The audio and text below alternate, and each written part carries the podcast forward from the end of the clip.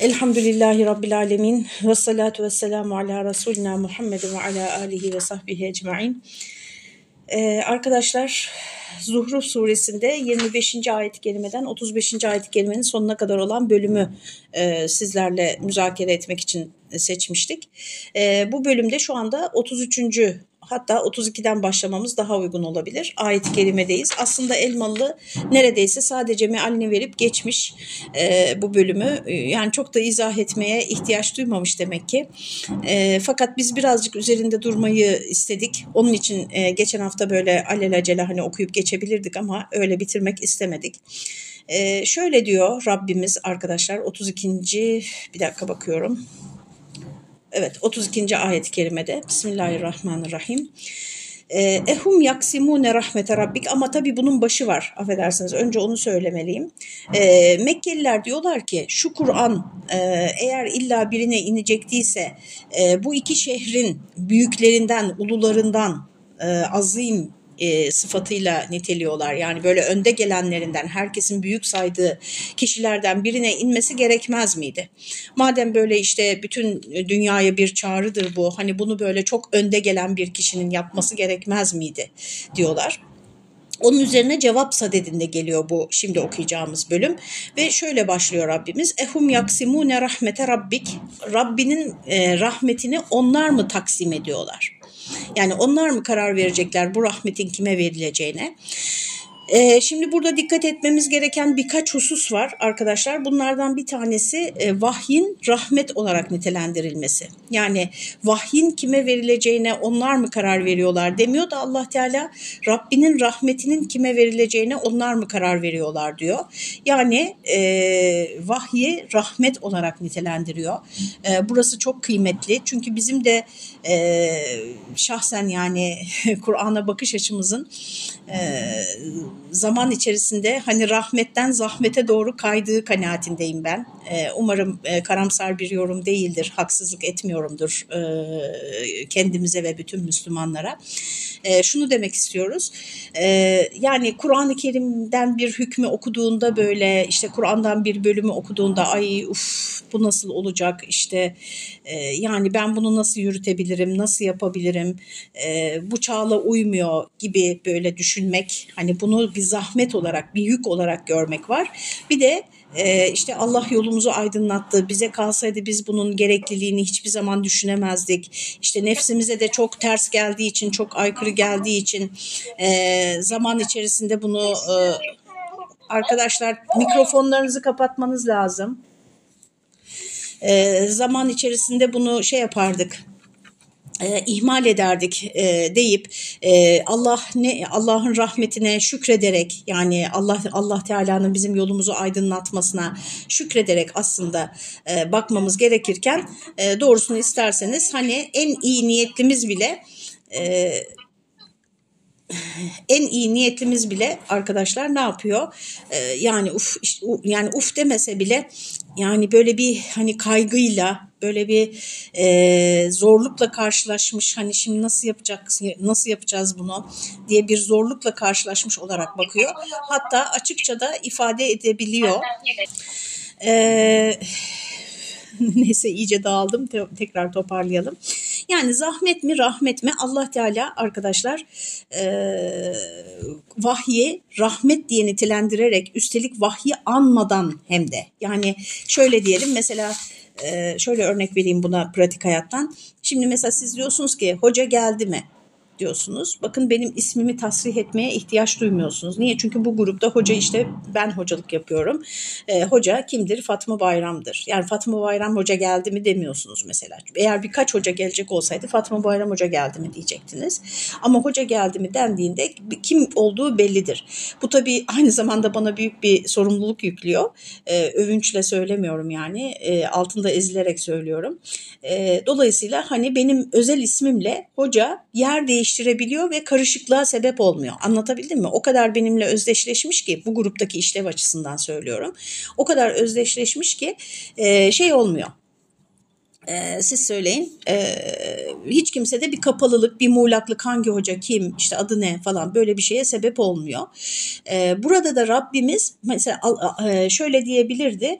E, rahmet olan vahiy vahyi onlar mı taksim edecekler? Allah'ın bir rahmeti olan bu vahyi onlar mı karar verecekler kime verileceğine diyebilirdi. Böyle bir açıklamaya gerek duymadan vahyi doğrudan doğruya rahmet olarak nitelendirmesi yani vahiy, vahyin rahmet oluşunun ne kadar kuvvetli bir e, sıfatı olduğunu e, görüyoruz. Öncelikle buna bunun altını çizmek istiyorum.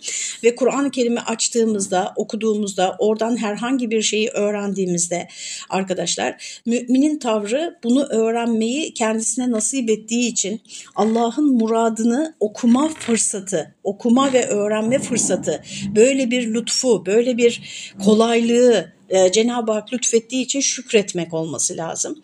E, bunu bir lütuf, ikram, rahmet olarak görmesi lazım. Ha hepsini yapamayabiliriz. Yani diyeceksiniz ki siz bütün ayetleri böyle mi görüyorsunuz?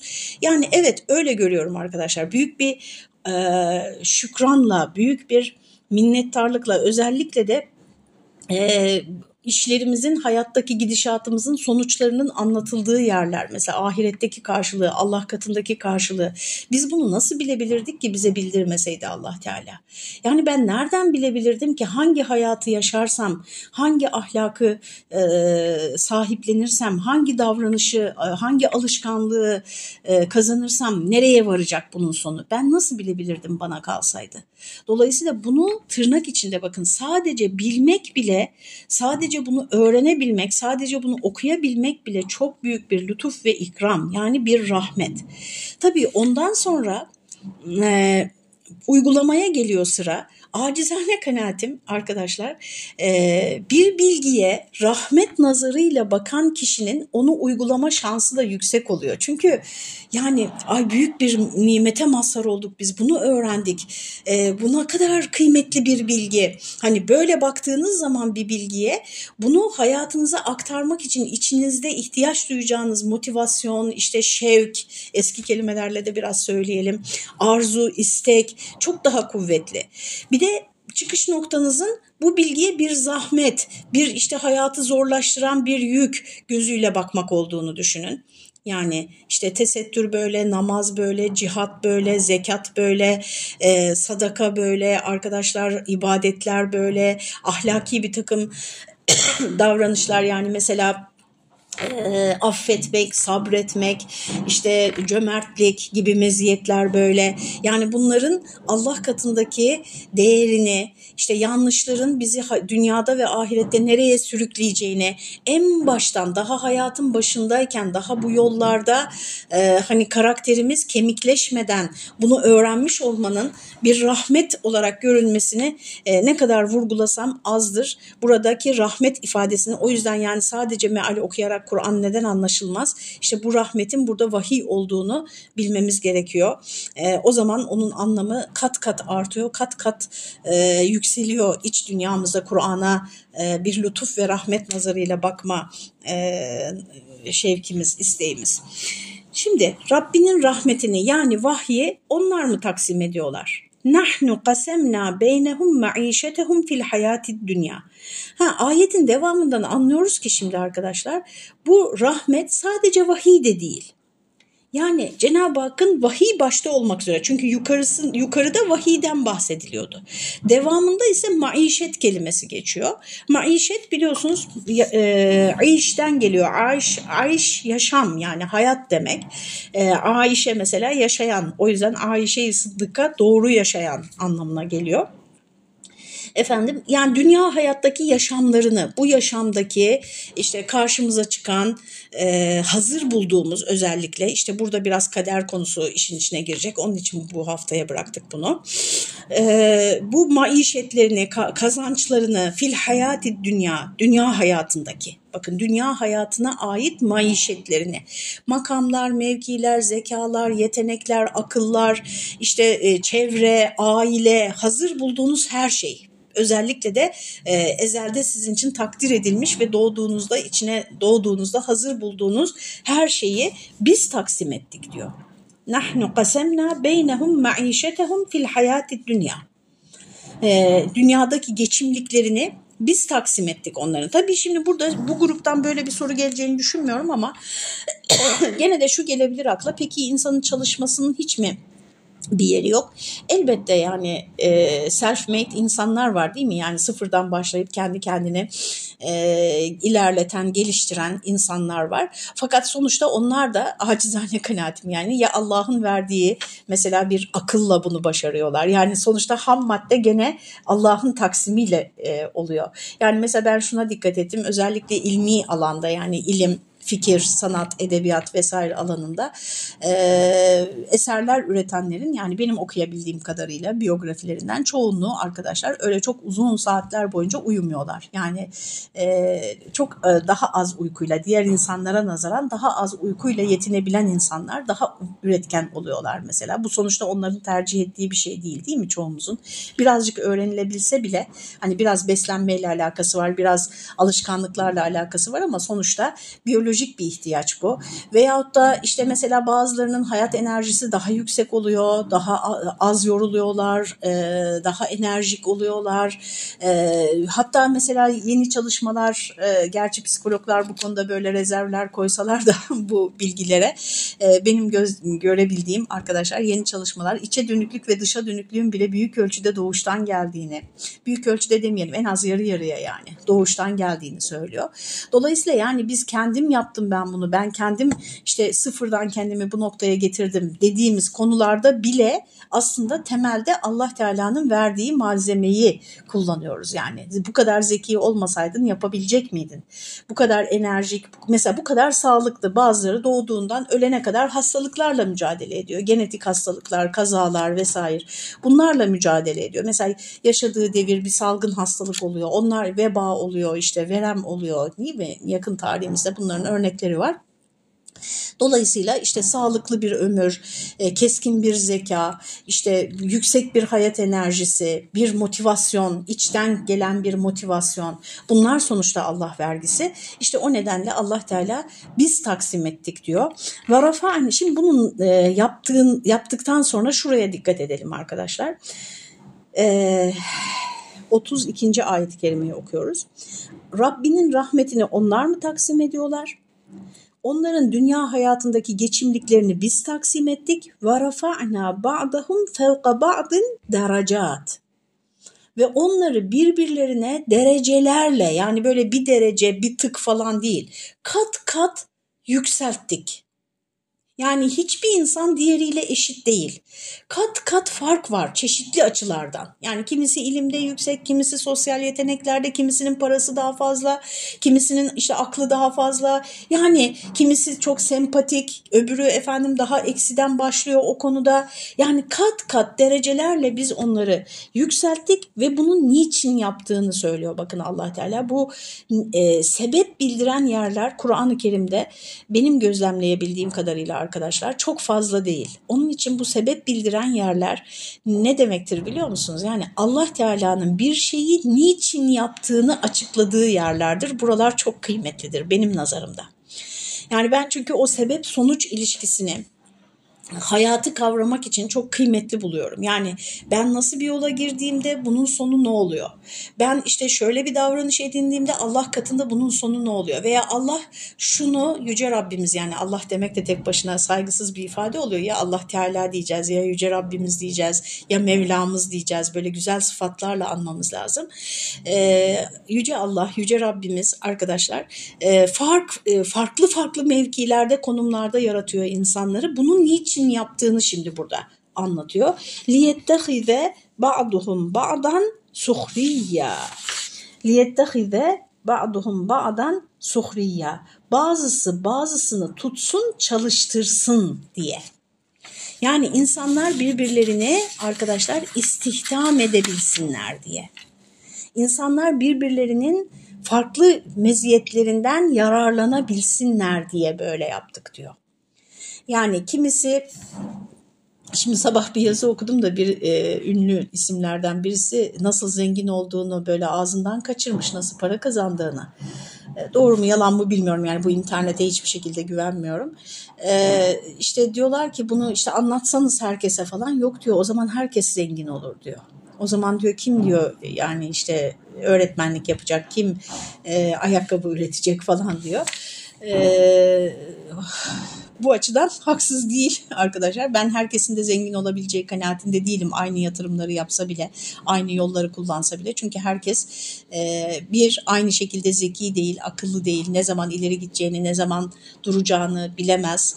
E, ve batak batan insanlarla da dolu değil mi? O zenginleşme hikayeleri.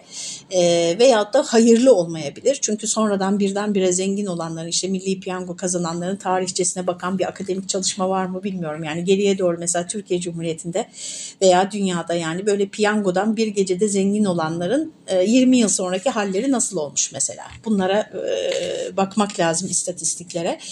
Çok hayırlı olmayabiliyor, çok iyi olmayabiliyor. Allah Teala bize arkadaşlar bu farklılıkların, bu aramızdaki derecelerin birbirimizden yararlanmamız için kendisinin ezelde takdir ettiği bir dünyanın bir kuralı olduğunu söylüyor. Herkesin eşit olduğunu varsayın. Yani herkesin mesela herkes aynı güzellikte. Geçen de bir yerde söyledim. Ya dedim ki hepiniz başkansınız. Herkes birbirine başkanım diyor. Kim yönetiliyor yani? Burada peki bu başkanların yönettiği kişiler kimler yani? Mesela herkese başkanım dendiğinde birine artık başkanım demek böyle küçük komik bir şey oluyor yani. Hani bir iltifat veya bir pozisyon bildirir bir şey olmuyor. E, işte geçen de yine söyledim faraza işte ne bir makam söyleyin bana. Herkesin profesör olduğunu düşünün. Dünyada herkes profesör. Yani profesör olmak nasıl bir değersizleşir değil mi? Ee, mesela bu kadar çok e, kolay dağıtılınca bazı ünvanlar e, hakikaten çok değersizleşiyor. E, dolayısıyla Allah Teala arkadaşlar bu farklı farklı yeteneklerin daha dünyaya gelirken bize verilen farklı farklı yeteneklerin, farklı farklı sosyal pozisyonların, ailelerimizin işte her neyse e, takdir edilen kaderde, ezelde takdir edilen kısmetlerin birbirimizden yararlanmamız için olduğunu söylüyor. Şimdi burada e, üst tabakadaysanız sorun yok. Yani insanları kullanıyorsunuz işte ne bileyim e, çocuğunuza bakan ayrı, evinize bakan ayrı, işte şu işinizi her işinizi yaptırdığınız ayrı ayrı kişiler var. Evet ve onların hani o kadar da çok donanımlı, çok zeki, çok işte kısmetli falan olmayışı sizin işinize geliyor. Çünkü işte sizin için çok cüz'i bir paraya e, onlara e, sizin yap, siz yapmaya kalksanız bütün hayatınızı işgal edecek olan o işleri yaptırıyorsunuz ve siz böyle hani çok büyük bir vakit kazanıyorsunuz bundan. Peki o kişi açısından durum nasıl görünüyor? Ee, hani öyle de bakmak lazım arkadaşlar. Ee, nasıl görünüyor? Yani onlar da tabii günümüzde ben dünyayı ve insanları çok yakından takip edemediğim için biraz afaki olacak söyleyeceklerim. E, onların içinde mesela durumuna haline çok şükredenler var. İnanın onları istihdam edenler çok daha fazla şikayetçi hayattan, işte bir takım sıkıntılardan. E, onların çalıştırdığı kişilere bakın yani onlarla bir sohbet edin şöyle bir yarım saat. Onlar çok daha şükür şükür halindeler. Bunu tabii o yukarıdakiler şey olarak görüyorlar. İşte kafası basmadığı için yani tabii işte anlamıyor yani yani e, haline şükrediyor yani işte haşa sözün meclisten dışarı yani aptallar şükreder yani biraz aptalsan tabii ki işte her şeye şükredersin e, şeklinde bakılıyor olabilir. Fakat arkadaşlar e, bu yani huzurun, mutluluğun, e, kazancın kendisine yetmesinin, insanın kazancının kendisine yet ihtiyaçlarını karşılamasının statüyle ilgisi yok arkadaşlar. Onu e, yani kendi kişisel gözlemim olarak da sizinle paylaşabilirim. Ee, insanın iç dünyasında veya işte bakış açısında, iç dünyası dediğimiz şey o zaten. Kafasında, düşünce yapısında, bakış açısında yetersizlik, huzursuzluk, efendim e, şükürsüzlük, e, şikayet etme, sürekli şikayet etme. Bu arada bu şikayet etmenin e, Kur'an-ı Kerim'de inşallah onu bir e, yerde topluca sunarım. E, Kur'an-ı Kerim'de korku ve sabır konusunu birazcık çalıştım, araştırdım. Arkadaşlar şikayet halinin e, Kur'an-ı Kerim'de münafıklar için e, geçtiğini gör, gördüm yani münafıkların bariz vasfı olarak zikrediliyor. Münafıkların özelliklerinden bir tanesi de sürekli her şeyden şikayet etmeleri. E, dolayısıyla e, yani şey değil burada bir kötülük yok. E, o insanlara Cenab-ı Hak kötülük yapmış olmuyor yani. E, çünkü herkes hangi dünyada hangi konumda olursa olsun mutsuz olabilir hangi konumda olursa olsun mutlu olabilir. Tabii ki hani zulme uğrama falan on, onları e, hariç tutuyorum. Çünkü orada hepimizin hepimize düşen görevler var. Ben normal şartlar altında hani kimyada normal şartlar altında vardır ya her reaksiyondan sonuçlar çıkar ama ısı değişirse, basınç değişirse sonuç değişir. Bunun gibi düşünün. Normal şartlar altında mutluluğun, huzurun, e, o şükür duygusunun, ihtiyaçlarını karşılamış olmanın, o duygunun, e, işte ne bileyim hayattan zevk almanın, e, efendim e, şeyle e, insana Allah'ın verdiği imkanlarla alakalı olmadığı kanaatindeyim. Benim gözlemim bu yönde arkadaşlar. Dolayısıyla burada bu açıdan bir haksızlık yok. Uhrevi açıdan baktığımızda arkadaşlar uhrevi açıdan hiç haksızlık yok. Çünkü cenneti kazanmak, Allah'ın rızasını kazanmak, cennetteki yüksek mevkileri kazanmak ne zeka ile alakalı, ne zenginlikle alakalı, ne statüyle, ne etiketle, ne sizin dünyadaki mevkiinizle hiçbiri hiçbiriyle alakalı değil arkadaşlar. Ee, tamamen kalple, iç dünyayla ve e, size verilen imkanlarla ne yaptığınıza bağlı yani. Dolayısıyla sadece verilenler kadar isteneceği için insanlardan aslında dünyada kendisine çok verilmiş, çok nimetler verilmiş olan insanların durumu uhrevi açıdan baktığımızda daha zor bunu da son derece adil buluyorum ben. Yani dünyada işte kendisine yüksek okul imkanı verilmiş, üniversiteler okumuş, işte dil öğrenmiş, dünyadaki bütün bilgilere erişim imkanı var. İnterneti açtığında her yere, kütüphanelere ulaşabiliyor, her yere ulaşabiliyor.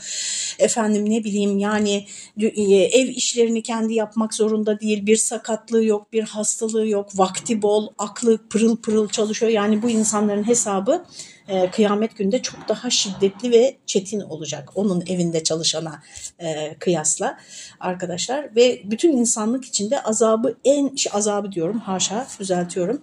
E, hesabı en şiddetli olacak olanlar da peygamberlerdir. Çünkü onlar en çok nimete mazhar olmuşlardır dünyadayken.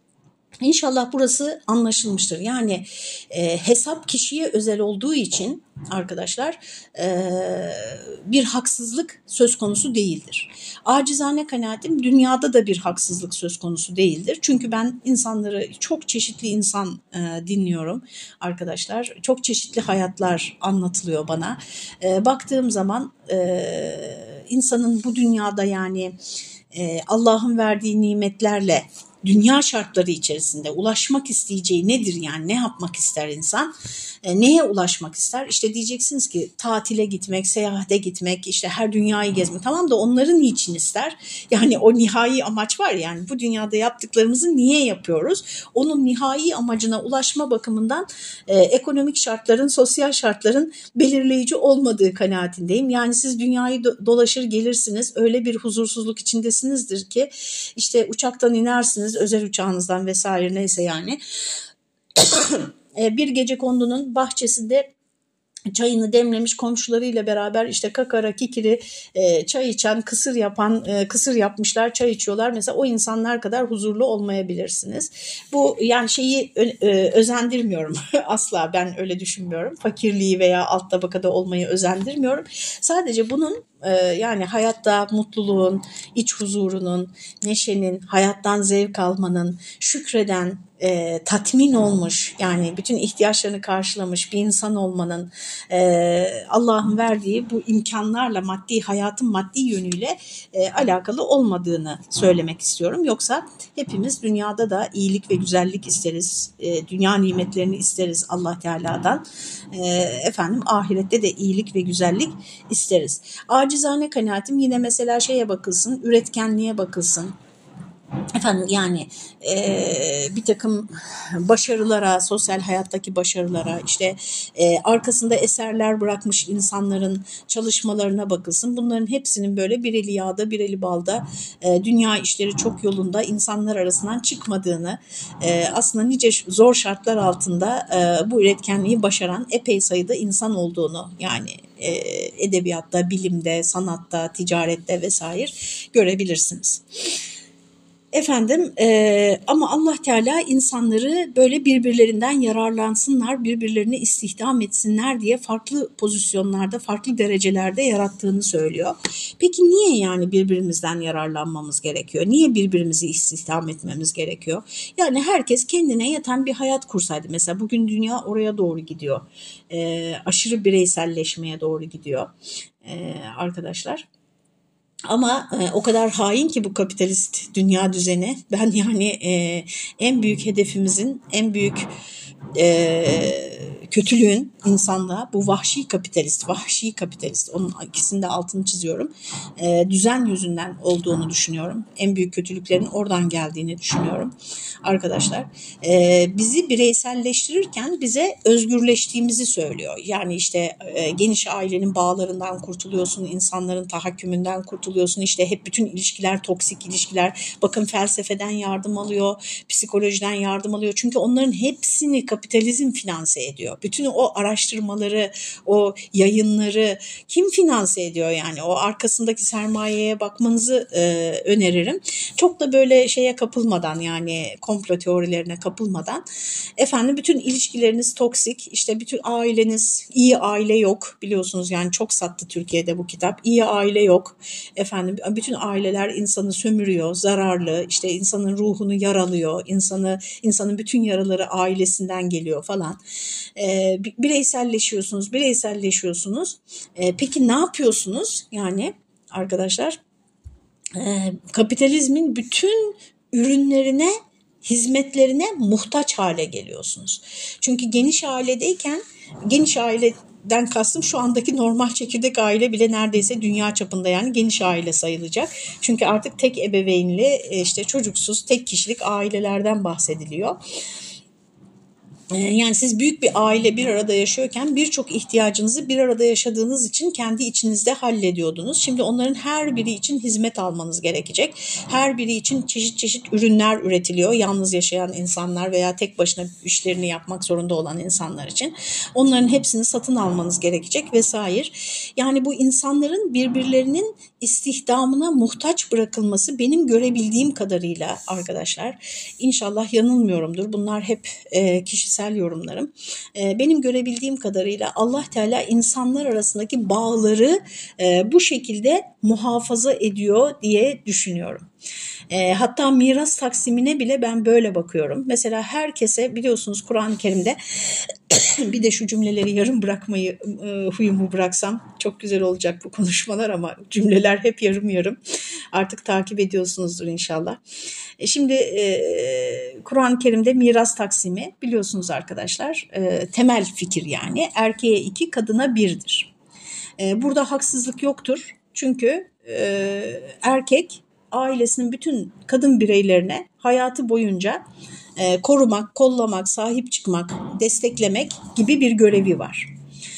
E, ve işte kadın mehir alıyor evleninde. Mal ayrılığı esas yani kadının malını hiçbir şekilde evine harcamak zorunda değil. Mal ayrılığı esas vesaire. Yani düzenleme son derece adil. Burada problem yok. Fakat şöyle olsaydı diye geçiyor insanın aklından. Yani benim erkek kardeşim bana bakmak zorunda olmasaydı ve mirası da eşit paylaşsaydık. Değil mi? Yani herkes payını alıp hadi eyvallah deyip kendi hayatına baksaydı. İşte benim görebildiğim kadarıyla arkadaşlar nikah, talak, evlenme, boşanma işte miras taksimi, bakın burada rızıkların taksimi, insanların e, dünyadaki yeteneklerinin taksimi vesaire konusundaki e, Allah Teala'nın kurduğu düzen arkadaşlar çoklu bir sistemin bütün parçalarının birbirini desteklemek üzere iç içe geçmesi gibi bir sistem. Yani bir e, nasıl diyelim bütün çarkların birbirini döndürdüğü ve bu çarklardan biri eksik kalınca sistemin bozulduğu bir sistem. Biyolojik yapımız da böyle değil mi? Nitekim hepsi birbiriyle alakalı. Yani vücudumuzda gereksiz, lüzumsuz bir organ yok. E, yani Allah Teala insanın ünsiyet eden, birbiriyle güzel geçinen, efendim ancak bir aile içerisinde e, sağlıklı kalabileceğini, e, aile dayanışmasını korumak için e, en baştan ve hatta bütün toplumdaki o sosyal dayanışmayı korumak için. Yani mesela Allah zekatı farz kırmasaydı fakir de yaratmasaydı. Hani böyle diyebilir miyiz? Eşitlikçi düşünceler var ya. Eşitlikçi düşünceler arkadaşlar bırakın insanı doğaya aykırı. Çünkü doğada eşitlik diye bir şey yok. Eşitlik hiçbir yerde yok yani. Görülmemiş bir şey. Ee, mesela doğada dümdüz çizgiler de yok. Yani doğaya bakın hiçbir yerde bir tarlanın bitişi veya işte ne bileyim bir ormanın başlangıcı böyle dümdüz bir çizgiyle falan olmuyor. Ee, her hepsi birbirini tamamlıyor yani. Hepsi birbirinin içine geçiyor. Ee, kozmos bu demek zaten. Dolayısıyla e, ben e, ekonomik düzenlemelerle de ve en yara işte bu ayette bir ekonomik düzenlemeden bahsedilmiyor. Yaratılışta yapılan bir taksimattan bahsediliyor. Bu taksimatla da Cenab-ı Hakk'ın Rabbimizin bizi böyle iki el birbirini yıkar kabilinden birbirimize muhtaç. Biz hizmet almaya muhtacız. Onlar işte biz e, her işimizi kendimiz yapmayacağız ki e, bazı insanlar da bu işleri yaparak e, geçimlerini sağlayacaklar ve biz onlara minnettar, onlar bizlere minnettar. İşte paylaşımcı, herkes birbirini hayatlar iç içe geçecek. Herkes birbirinin hayatlarını görecek, şahit olacak, destek olacak şekilde yarattığını düşünüyorum. Ve rahmetu rabbike hayrun mimma yecmaun ifadesiyle bitiyor ayet-i kerime. Rabbinin rahmeti e, Rabbinin rahmeti onların topladıklarından çok daha hayırlıdır. Onların topladıklarından çok daha hayırlıdır. Rabbinin rahmeti dediği tekrar efendim başa dönecek olursak vahiy başta olmak üzere Cenab-ı Hakk'ın insana ulaştırdığı bütün nimetler, bütün lütuflar. Eğer arkadaşlar nimetlere, lütuflara odaklanırsak onları görürüz. Ne kadar çok nimete mazhar olduğumuzu, Rabbimizin rahmetinin bizim için nasıl hadsiz hesapsız olduğunu, Allah'ın nimetlerini saymakla tüketemeyeceğimizi görürüz. Eğer eksikliklere odaklanırsak onları görürüz. Şikayet kültürü geliştiririz sürekli. Dolayısıyla burada yani Cenab-ı Hak burada bize arkadaşlar bu ayet inşai bir ayet değil, ihbari bir ayet. Yani şöyle yapın diye bize bir e, emir yüklemiyor. Bizden bir beklentisi yok. Bize bilgi veriyor. Diyor ki ben böyle yarattım. Ben insanları, toplumları böyle yarattım. Ve e, bu rahmeti insanlara vereceğim maişeti ben taksim ediyorum diyor. Arkadaşlar buna kafa tutarsan kafanı çarparsın bir yerlere sürekli. Bununla uyum halinde, bununla barışık olursan rıza mertebesine ulaşırsın. Bu da tekrar ediyorum dünyadaki huzurun olmazsa olmaz şartıdır arkadaşlar. Bu ayet-i kerimenin tefsiri hakkında Elmalı hiçbir şey söylememiş.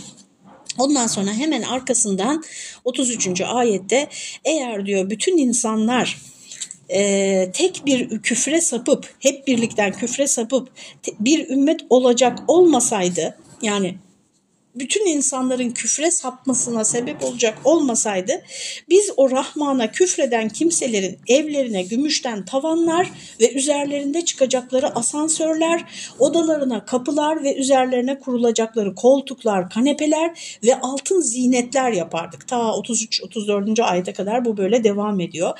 Yani biz e, diyor ki Allah Teala eğer hepiniz diyor onların hayatlarına imrenip de toptan küfre sapacak olmasaydınız ben daha kafirlere neler neler verirdim diyor. E, bunun izahını da bir sonraki e, beraberliğimize bırakalım arkadaşlar. Allah'a emanet olun.